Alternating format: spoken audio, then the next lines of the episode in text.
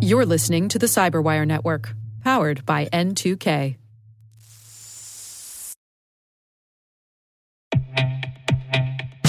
And now, a word from our sponsor, SpyCloud, the leader in operationalizing cybercrime analytics. Traditional threat intelligence is a thing of the past. Cyber criminals are stealing vast amounts of credentials, session cookies, and financial data every day, and it's hard to keep up. SpyCloud is the trusted partner businesses turn to to fully understand their darknet exposure risk and neutralize threats before it's too late. SpyCloud alerts your organization as soon as an employee or customer's data appears on the darknet, so you can act faster than bad actors to prevent cyber attacks like ransomware, session hijacking, account takeover, and online fraud. With insights from the industry's largest repository of recaptured data, protect the digital identities and systems most important to your business. Get your free corporate darknet exposure report at spycloud.com slash cyberwire and see what information criminals have in their hands today. That's spycloud.com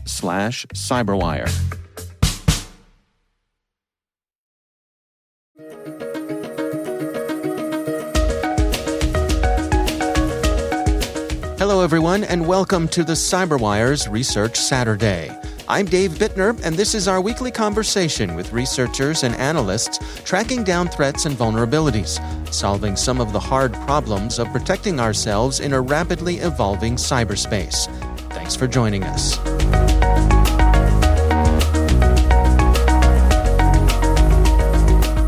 China's been very busy with cyber espionage campaigns over the past you know, decade, but especially over the last few years.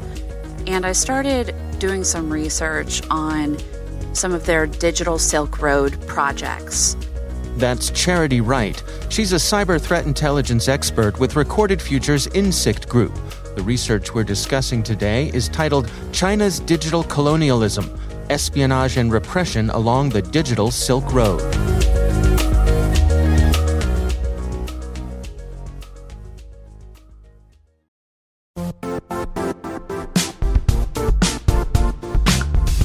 The IT world used to be simpler.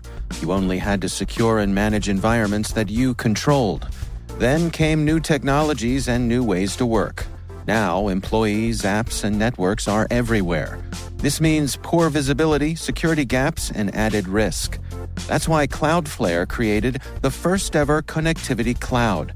Visit cloudflare.com to protect your business everywhere you do business.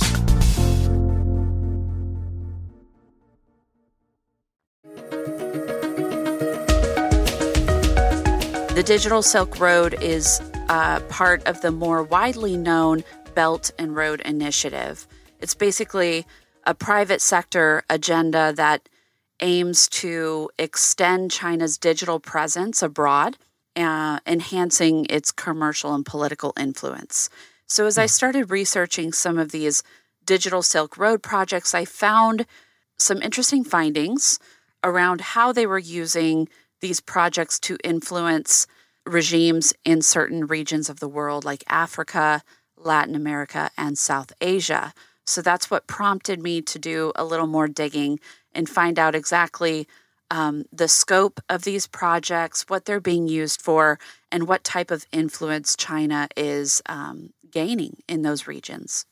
Well, let's go through it together. I mean, can you can you take us through, I guess, you know, region by region, the the the ones that really caught your eye, what you discovered, and and uh, and what you make of it? I presented about I think it was seven or eight different case studies in this report, and there are several from Africa. The African region, in particular, has been working closely with the Chinese government through the Digital Silk Road projects to set up um, data centers, fiber optic cable, 5G technology, all kinds of telecommunication. And additionally, they're setting up smart cities and what they're calling safe cities, uh, which involve a lot of online surveillance technology. So there are several different aspects that we address in this report. Some of it has to do with uh, China's influence and access to data in these regions by setting up this type of infrastructure, um, both for espionage campaigns and for, I mean, it's basically unfettered access in institutions like the African Union. Um, China donated a very large building to the AU. They set up their internet infrastructure, and then it uh, turned out that China was basically siphoning tons of data from this organization um, and conducting espionage on, uh, you know, the political and um, diplomatic meetings that were happening through the AU. Hmm. That's just one example, and there are several others. But then we also discovered that there was a an aspect of human rights that we wanted to look at. China has been exporting digital surveillance technology. Now, what we're most concerned about is that this poses a critical privacy risk to citizens and businesses in these regions. We know that China is using surveillance technology in their own country to surveil um, their own citizens, to also monitor minority groups, and to quell pro democracy movements. But mm. they're also exporting this technology to illiberal regimes and authoritarian regimes to use in that same way. Are these regimes going into these arrangements with China with their eyes open? In other words, is it do they likely know that in exchange for help help building out this infrastructure, part of that deal is going to be that uh, that China gets a view into what they're doing? Yes, these authoritarian regimes that are working with the Chinese Communist Party and with Chinese uh, technology companies, I think they are very aware. Several of them have actually been hosted uh, to go to China and observe how these surveillance technologies are used, how to best utilize them to monitor certain populations of people, to monitor individuals, and to also censor internet communications. So they go over there, they see the example, they see what is possible, and then they can sign up and enroll in whatever particular technology they want to implement in their own countries. And in addition to that, the Chinese government has often sent diplomats and technology personnel to train these regimes in how to use the technology as well. And what do we suppose is in this for the Chinese? Is is is this what what do they want to access? Is it resources? Is it is it influence? What what do you suspect is going on here? Absolutely. I think there are two main components that they benefit from. One is uh, what we're most concerned about it basically, the technology creates a backbone for the flow of data to and from these developing regions. So, oftentimes in the contract, China will stipulate that in trade for this technology, which, by the way, often comes with heavy state support from China and um, very, very large financial loans to get these hmm. to get these regimes going. One of the stipulations is often that they will have access to the data in those servers and the data that's collected through the surveillance technology. I can't help wondering if if uh, is is that opportunity is the opportunity, for example, in Africa for China, is that partly because other parts of the world have neglected that area that that it's been you know, an open area where there's been a lack of interest from other nations around the world. You are right on. Yes. So there have been, you know, global technology companies and Western governments that have started projects but not completed them in those regions. And oftentimes there's just not enough financial gain for some of these governments, and they've decided to not be as involved. And China saw that opportunity to fill that gap. So, while on one hand they are uh, creating connectivity for these countries and providing 5G technology and internet and uh, cell phone technology to these countries. On the other on the other hand, there is a risk involved, a digital risk, a security risk. Unfortunately, many of these uh, corporations, companies, and governments on the receiving end are not as security aware and they're as not uh, you know as fluent in cybersecurity because they have you know they're still developing.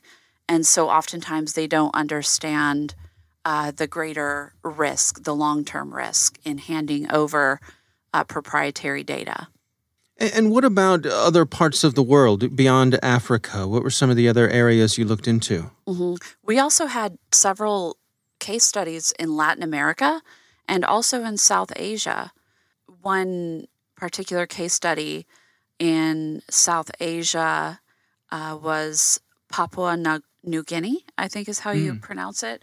Mm-hmm. Um, mm-hmm. They had a contract for underwater data cables and providing extensive digital infrastructure on on their island. And it turned out that an audit of their digital security uh, discovered that they were their technology was inherently security vulnerable, and there were vulnerabilities not only in the hardware and the firmware, um, but every every level of the technology that was supplied by Chinese companies were security vulnerable to a point where um, it would have had to have been purposefully created that way. And hmm. so um, the government of Australia stepped in. They did an extensive audit of the security issues.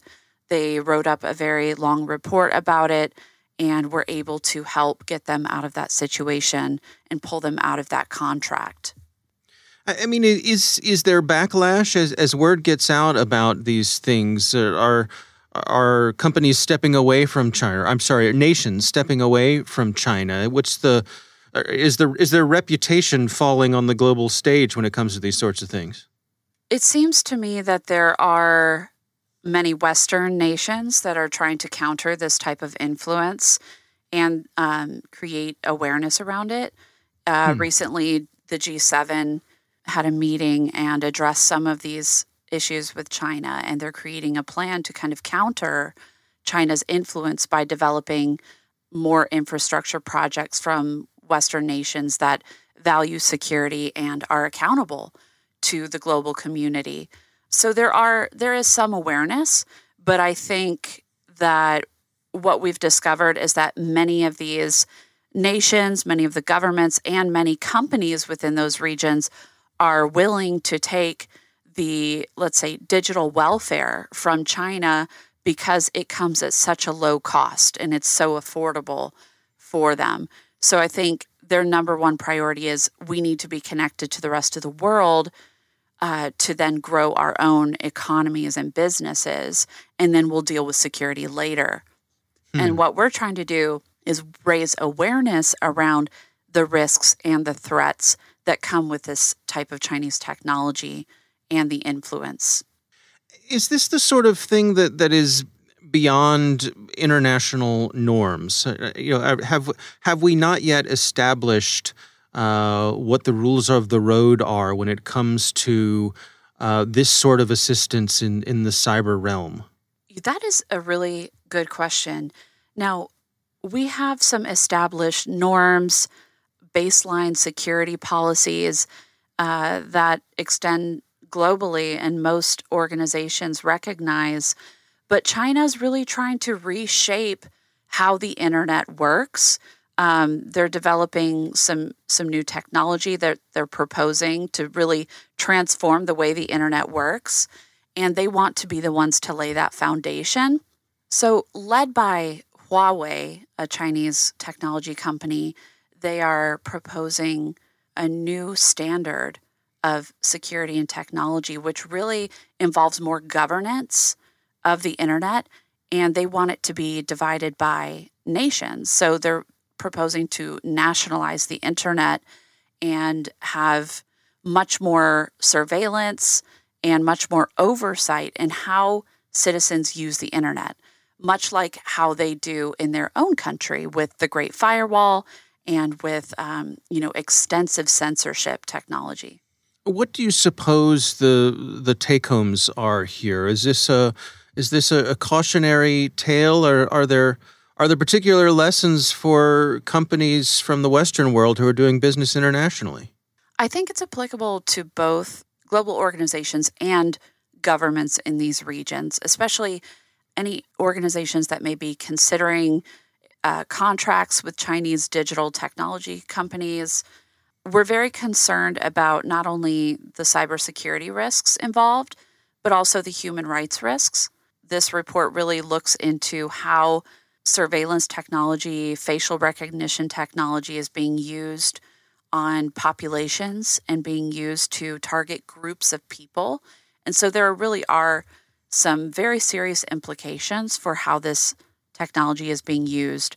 And I think it's important for governments to understand what they're handing over, what kind of data they're handing over on their populations, as well as businesses doing business or hosting data in those countries. They need to be very aware of these risks. You know, looking towards the future, uh, we did point out that we expect the Chinese Communist Party to increase their influence operations and espionage operations globally, especially as the Winter Olympics in Beijing nears. And we expect that they'll focus on modeling the benefits of a surveillance state, especially when it comes to how they've crushed pro democracy movements. And we expect them to be managing the messaging around its minority human rights violations, especially you know what we've seen in Xinjiang, Hong Kong, and Tibet. So, looking towards the future, we do expect that type of behavior from the CCP, um, but we're hoping that Western nations and developing regions of the world can counter the cyber risks through awareness and preparation.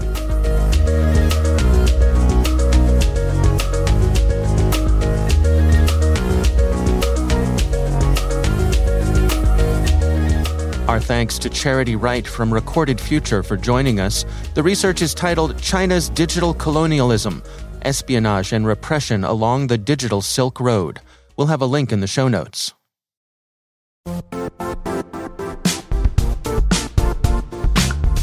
Don't struggle to align your organization's cybersecurity with business risk.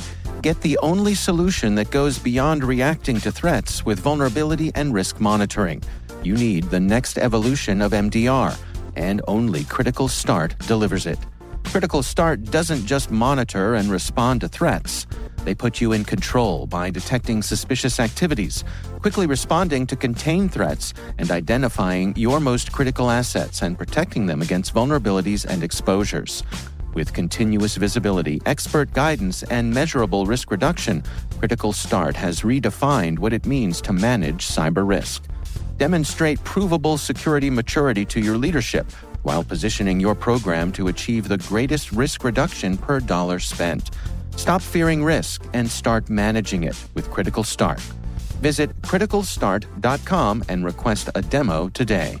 That's criticalstart.com.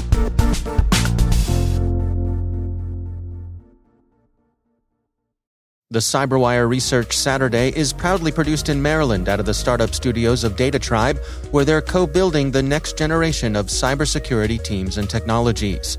Our amazing Cyberwire team is Elliott Peltzman, Puru Prakash, Justin Sabie, Tim Nodar, Joe Carrigan, Carole Theriault, Ben Yelin, Nick Veliky, Gina Johnson, Bennett Moe, Chris Russell, John Petrik, Jennifer Eiben, Rick Howard, Peter Kilpe, and I'm Dave Bittner. Thanks for listening.